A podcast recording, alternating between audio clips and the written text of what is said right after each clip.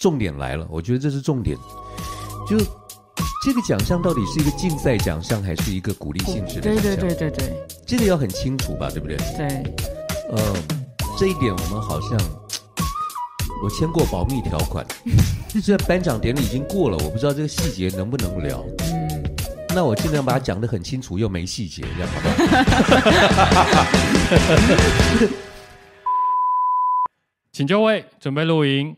好的，AD 请 Q，准备五、四、三、二、一，来看，等一下，导播有事吗？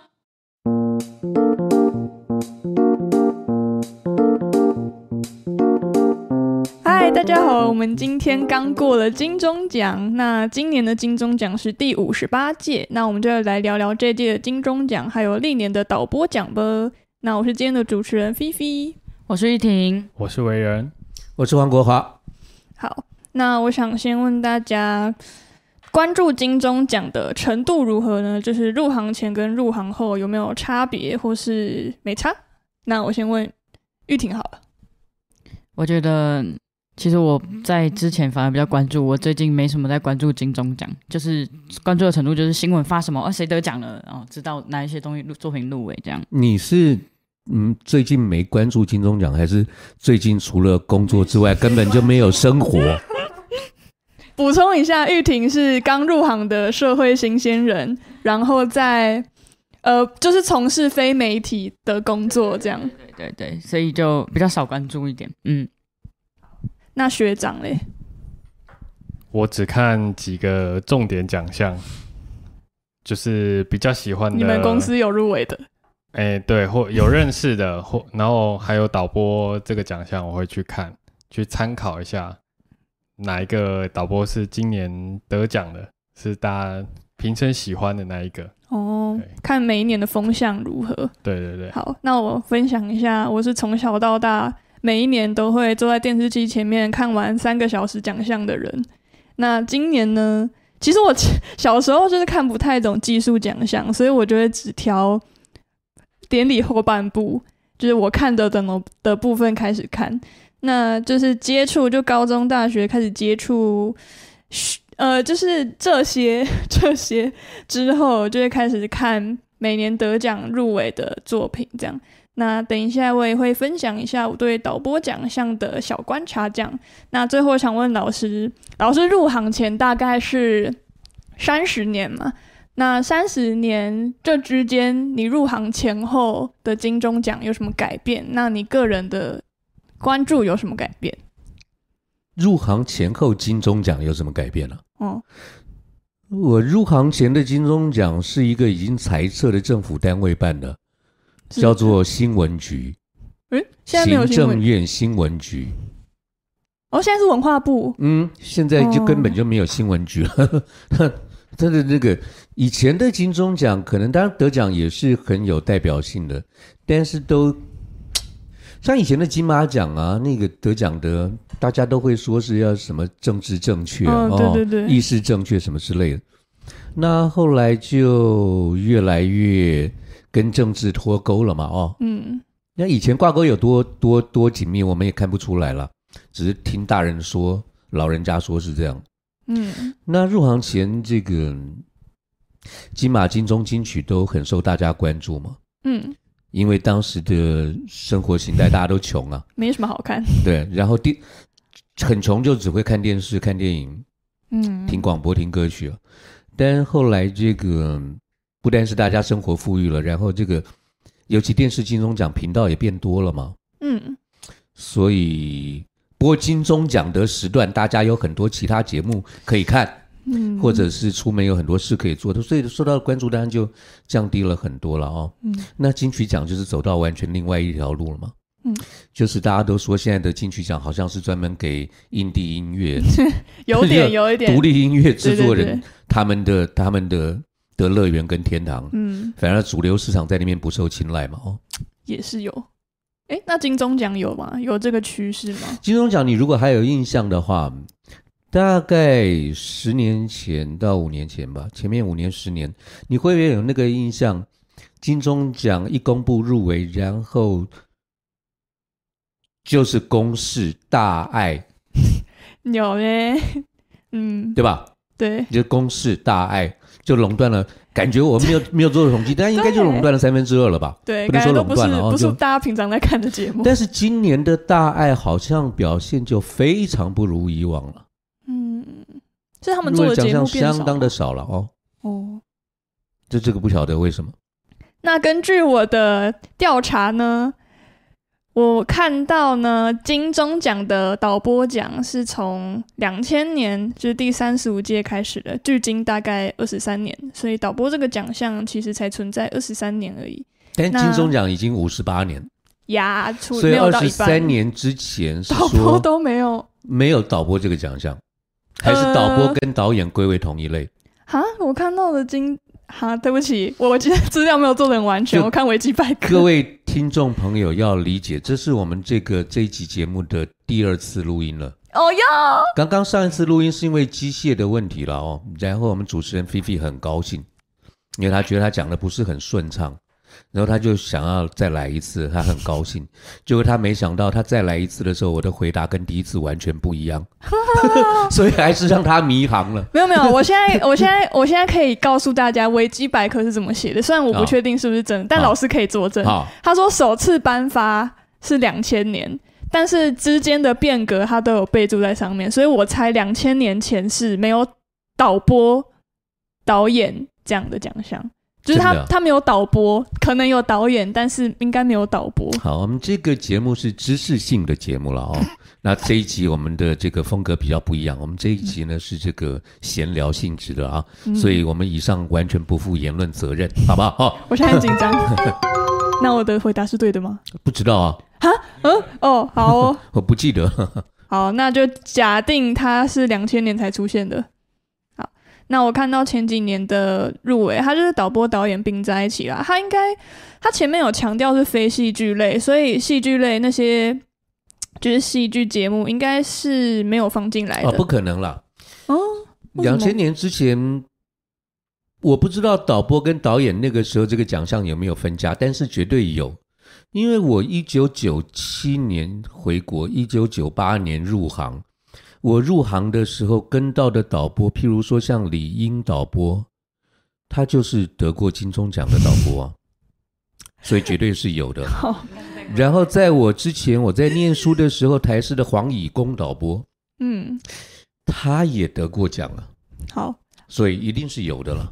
嗯，好的。但是你那边记录可能是两千年之后，导播跟导演归到同一个类别去了嘛？好的，我们再次看，因为他他在两千年之前可能叫做最佳导演奖。也许根本没有导播的名字，哦、然后，然后两千年之后把导播跟导演并列进去了，可能是这样。哦，反正我们今天是闲聊性节目啊，你就继续聊下去就好。大家大家就对啊，应该是这样吧。然后前几年都是纪录片啊，或是好，其实大部分就是像老师刚刚说，不是公司就是大爱或是客家电视台之类的。然后假我举例一下好了。比方说什么，台湾百年人物志，然后 MIT 台湾志，或是公视的纪录观点，然后什么正奇的台湾，这样这类的纪录片都是入围的大热门，这样，然后得奖的也几乎都是这些类型，甚至还有我我看好像还有专题类的节目，就是可能只播一集的那种。然后我还看到一个蛮妙的是。有一年，中视新闻全球报道竟然有被入围非戏剧类导播挂号导演奖。想问老师，请问二零零一年的新闻跟现在的新闻 导播做的事情有不一样？为什么那时候可以入围？我也不太知道耶，因为我一向就不是新闻部的，我是节目部的。但是以前呢、哦，在还没有完全数位化、网络化的年代。新闻的现场播出是比现在紧张很多的嘛？哦，现在在副控室里面，你都会看到一个 eNews 的系统啊，把所有的新闻的排程，然后他们联动的档案，嗯，也许做的完整一点，其实是可以把镜面一起联动上去。嗯，是的，对。但是你要想在那个年代，这一切都是人工手动，而且要及时抽换的。嗯哦，你在现在我们现在新闻部的助理导播 AD 里面，都还有所谓录带、roll 带的 AD 嘛？嗯、但现在其实都没有带子了，对不对？对对啊。那你要想以前那个年代，那是真的拿录影带起来换。以前那个年代，在我入行的时候，大概还就刚换到三分之二寸带哦，呃，才刚换到半寸带吧。前面可能是四分之三寸带啊，那好厚一个啊，像一本字典一样啊，嗯、一则袋子就是一本字典，嗯，然后一节新闻放个二三十本字典在那边抽来抽去，哦、然后要找那个开始的起点，找硬点的时候、哦、是要用飞梭快转的哈，嗯，但它不像现在可以输入一个 time code，然后嗯，嗯对啊，所以我想他那个上面得奖，嗯，嗯，也不是完全没有道理。吧，也许、嗯、可能那时候也许做了什么，但是这样的事情要怎么样跟节目类别的导播导演来比较，我就是完全没概念。嗯，好，刚学长是不是有话想说呢？应该说，嗯，以前的新闻真的是比较，诶、欸，出人命会出人命，很严很严密的在审查吗？诶、欸，前置作业非常严密，不像是现在我们。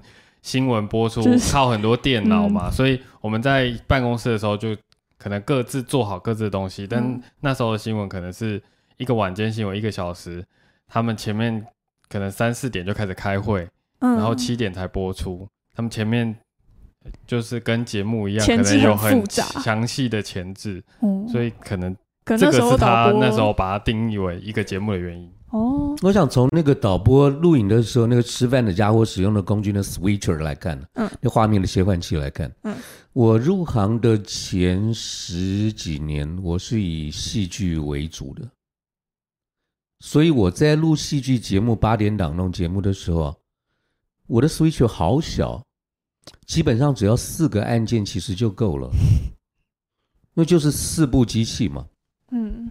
那时候八点档都是四部机器，现在大部分也都是四部机器啊，有必要很少才会加到第五、第六部，或者是事后单补单录。所以我只要左手四只手手指头放在那边，按来按去，我就可以养家活口，就可以过一辈子。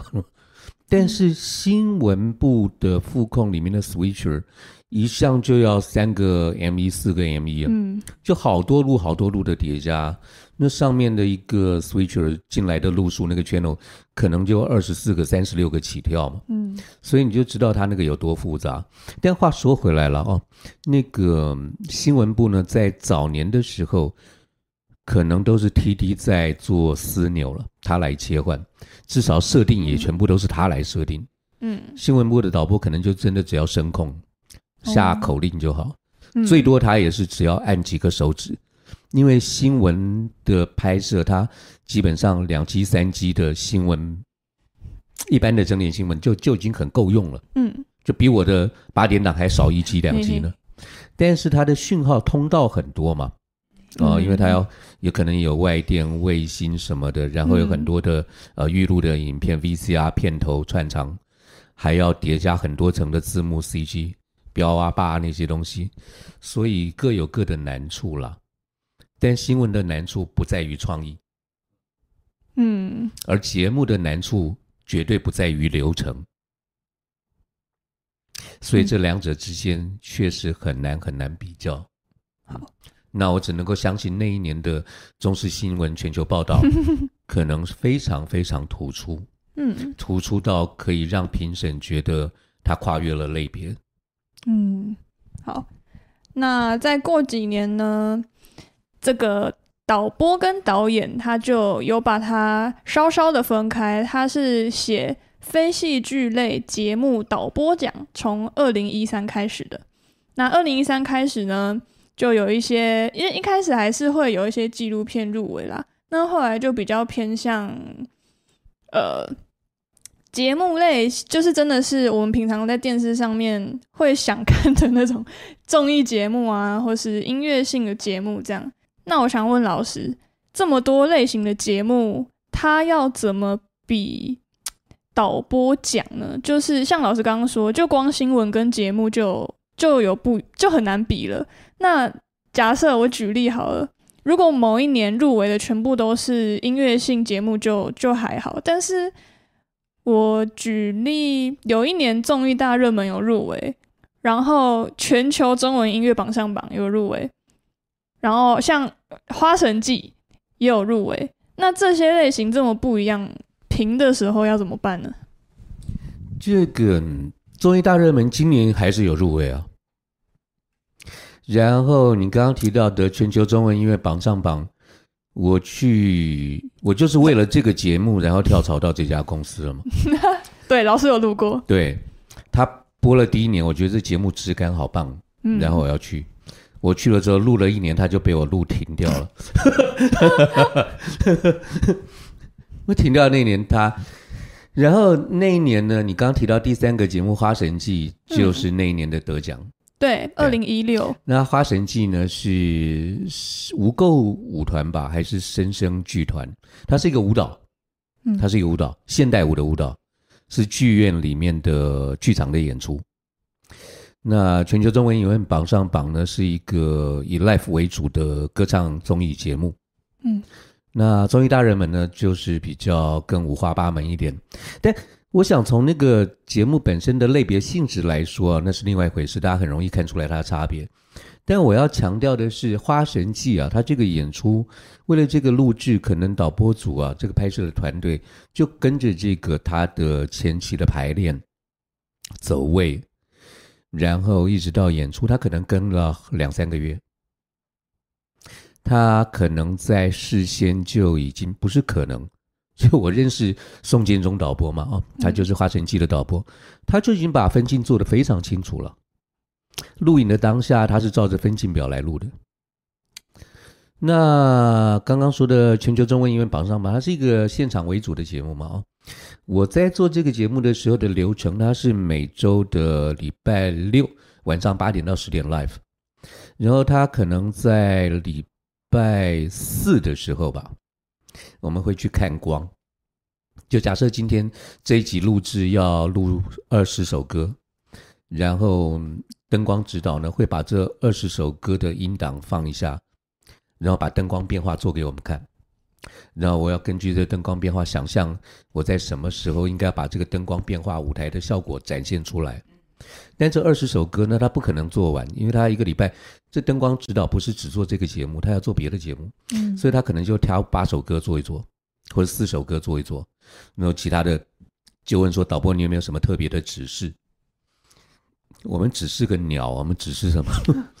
他就比我们专业的多了，然后他的那个灯光的 dimmer 那些灯具能够做什么效果，他最清楚，我根本就不敢指示，所以。通常都是跟他道谢，我啦，那节目有两个导播，那轮到我的时候，我都是跟他道谢啊、哦。那只有很少数、很少数跟会跟他修正一下，因为大家很用心在工作的时候，他他想象的那个音灯光的变换点，可能也就是我的画面切换点。如果两者完全同步的话，就看不出来灯光的变化了。那。最后要提到就综艺大热门了，综艺大热门这个节目呢，它是一个带状节目啊。他一个礼拜播五集，所以他一次录影要录两到三集，然后他就没有任何的事前排练嘛，就是录影当天嘛。今天早上十一点进棚的话，然后就放饭，然后机器架好了，可能十二点半或十二点开始彩排，排了然后就来录，录完一集之后，然后就放饭继续排，然后再录，再排，再录。他一天要录两三集，常态的。那全球英文中文音乐榜上榜，它是现场节目，一周一集，常态的。花神记是一个特别节目，这不是一年播一次，而是宋建中导播这辈子只会录这么一次。这所以所以这个该怎么比较呢？确实是很难了，确实很难。嗯，好，那我想顺便问一下。评这个节目的话，老师这两年是有当金钟奖的评审嘛？那他当初找你的时候是是直接跟你说，哎，我你有这个导播的专业，所以我请你来评导播奖。然后其他就假设啦，假设摄影、灯光、导播他是绑一起，所以他请你来就直接评这三个。还是说你你有导播专业，所以你来评这个，然后也有摄影专业，所以你要去你也要评摄影这样？嗯，他评审有分这个类别。然后你刚刚第一个问题是说他是怎么样找评审的嘛，对不对？嗯，依照我的经验来说的话，他就有几个考虑的因素。第一个人长得帅啊，第二个声音好听，第三个 就是是真无聊。我的呃，我我我要这样子回答你了，就是第一个条件最重要的第一个条件就是你本身没有参赛作品。嗯。基本条件，你不能球员兼裁判嘛？嗯，对啊。那第二个条件呢，就是要符合他这个类别的专长。你刚刚说的那个啊，优品导播啊啊，然后导播他也懂灯光、懂摄影，不是这样的。呃，别的类别我没有很关注，我自己这个类别呢，评的奖项是这五个：最佳综艺节目、最佳综艺节目主持人、最佳益智与实境节目。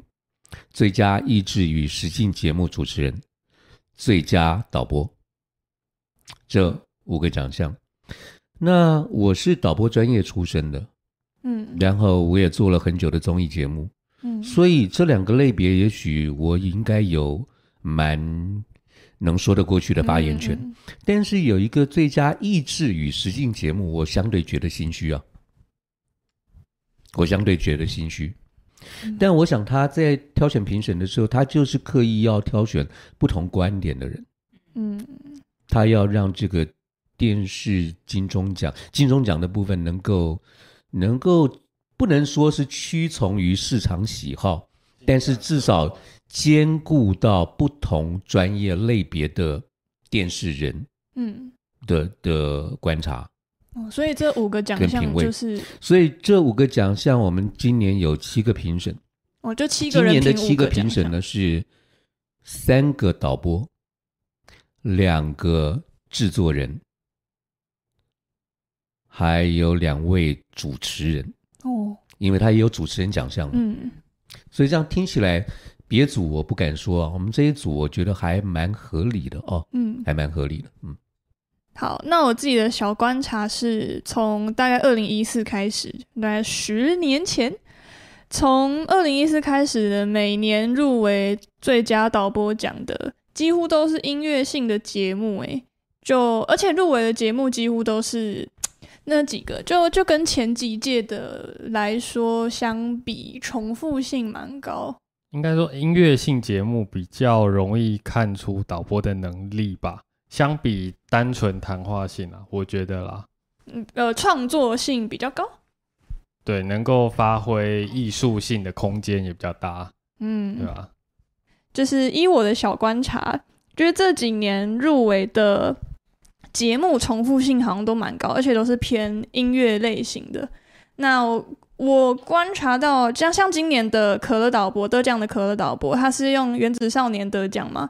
那他二零二零的时候就用《森林之王》也是入围，隔年《D D 五二》又入围，隔年《A 级战场》又入围。那他手上的呃指导的节目几乎都是选秀节目，那音乐性的选秀节目。那是不是每个导播手上的节目几乎都会有一个 有一个风格，或是有一个自己的专长的节目？这样，就比方说我导了一个益智节目，好了。那我以后指导的节目会，我需要就是一辈子都走益智节目吗？还是我会被定型成益智节目的导播？还是大家以后益智节目都会优先想要找这个导播？知道了答案对你有什么帮助？你好奇的点在哪里？嗯，就是我会不会？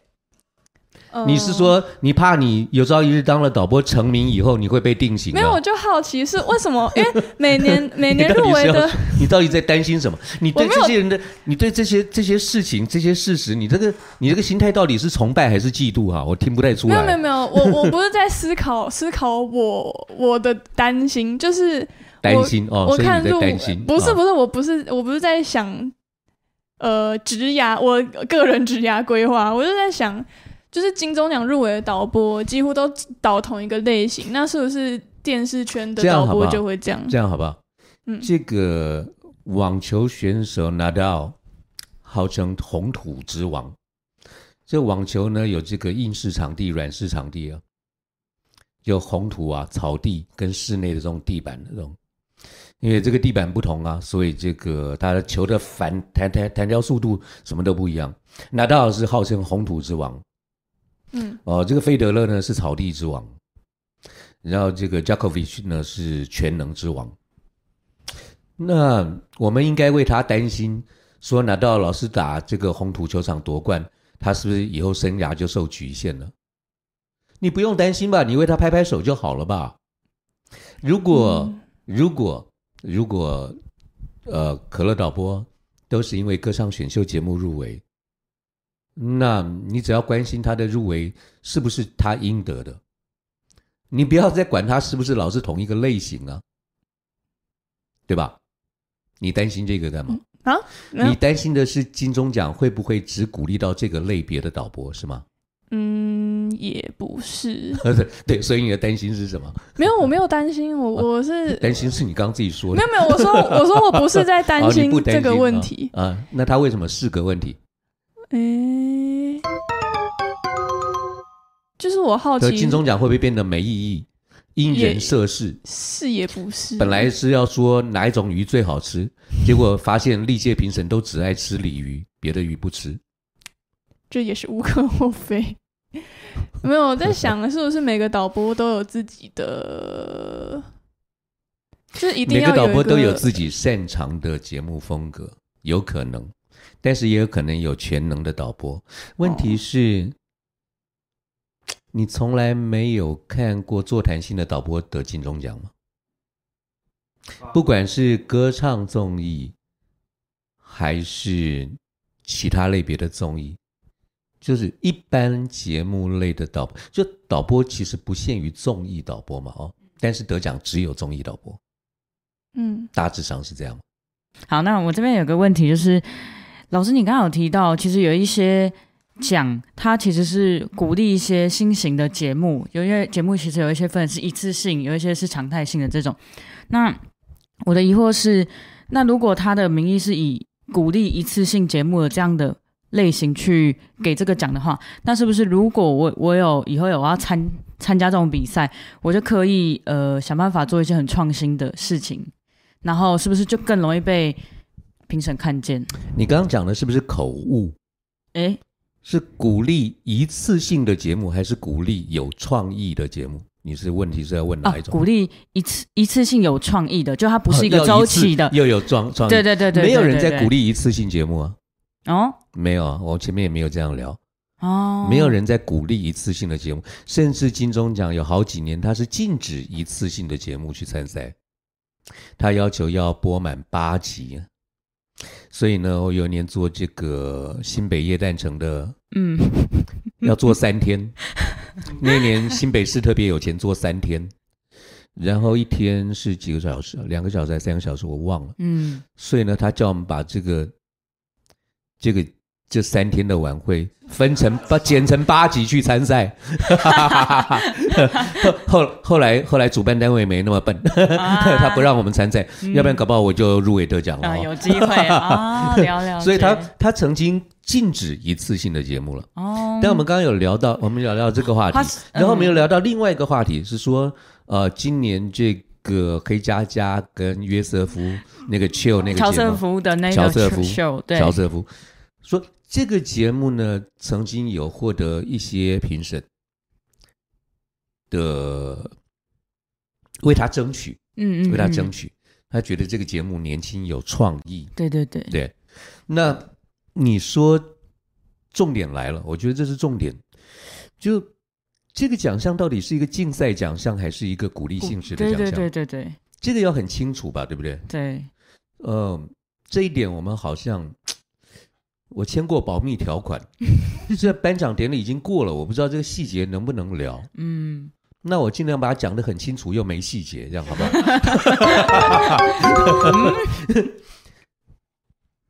到底是个鼓励还是个竞赛呢？今年 Me Too 事件的延烧，有很多艺人因为跟这个事件相关，跟这个议题相关，然后就被取消了入围的资格。对对对，甚至他们参与过的节目受到株连。嗯，哦，那么这个就不是秘密了，这个是广播金钟奖的评审长他出来说的。嗯，这是陈清和校长。陈清和校长说呢，这个社会风气啊、道德什么议题啊，不能够偏废，所以呢，黄子佼先生呢就决定不给他入围，是。就不让他有这个得奖的资格。嗯，从这里来看的话，这似乎就不是一个竞赛了，因为如果是一个竞赛的话，比较合理的做法是，我们宣布他入围，如果他值得入围。嗯，我们宣布他得奖，因为他确实技冠群芳，这确实是最厉害的，表现最好的。但是我们决定今年重缺，哦，这个奖项我们就不颁了。嗯，对，他是最好的，但是我们觉得他不配。这样讲会很难听吗？哦，但这不是我的意见。我说他那种说法让我解释起来，我心里面解释就是这样。他是最棒的，我知道，但是他不配。他不配是一个道德判断，但他是最棒的，是一个专业判断。对对对。他如果是一个竞赛性质的奖项，就应该要有专业的标准，嗯，来做专业的审核啊，承认他的专业成就，然后谴责他其他你认为该受到谴责的事情。我我的看法是这样，哦，这是我的看法。但是你知道，我们确实在这个电视。的部分的节目，还是就把 Me Too 的这些相关话题的人物都没有让他入围或得奖嘛，对不对？嗯。所以你知道，我虽然身为评审，所以我绝对是评审里面保持少数意见的人啊、哦。但是，但是我们确实做了一番讨论。嗯，这样不知道有没有回答到你的问题？有有有，谢谢老师。刚刚呢，因为这个话题呢，这个聊得菲菲心有所感。非常投入，所以他现在正在大口吃薯条，来不及跟大家说再见啊。总之呢，我们今天这个这一集的节目谈金钟奖，谈导播，大概最后我们能够说的事情就是，呃，节目不分类别了，真正认真工作，然后有杰出表现的人，就值得表扬，就值得让大家认识。那么这几年的金钟奖的导播呢，大概都是做音乐啊，或者是这个综艺啊。或者是剧场里面的相关类别的节目内容而得奖，很少有政论节目啊，啊座谈节目啊，新闻节目更最近更是基本上不可能嘛。嗯。但是导播的节目、指导的节目类别可能有很多，但导播工作的心态恐怕永远都是一样的，都是要精益求精的，都是要领导团队的。是的，都是要保证播出平顺安全的。是的，都是要能够站在观众的立场来评估节目好坏的。所以，呃，导播要做的事情其实跟有没有金钟奖不直接相关。是的，但我们还是要恭喜那些得到金钟奖的得主们，尤其是节目类的导播。但是我们要心怀感恩呐、啊，我们要知道，如果在一百年前，现在的所有职业篮球员可能都是街上的流浪汉。嗯，因为没有直男这个运动，但不代表他喜欢关注医生热爱的这个运动是没有意义的。只是那样的社会还没有发展到能够珍惜重视他们的运动才能而已。那么有很多这辈子可能都不会得奖的导播，他们做的节目其实不是没有人看的。甚至新闻座谈类的节目，反而是现在影响最多观众的节目类别。嗯，但他们大概都不会得奖，而我们同样敬重他，谢谢他们为电视为观众带来的努力跟贡献。谢谢。我是黄国华，我是菲菲，我是常威仁，我是玉萍，我们下个礼拜再见，拜拜，拜拜。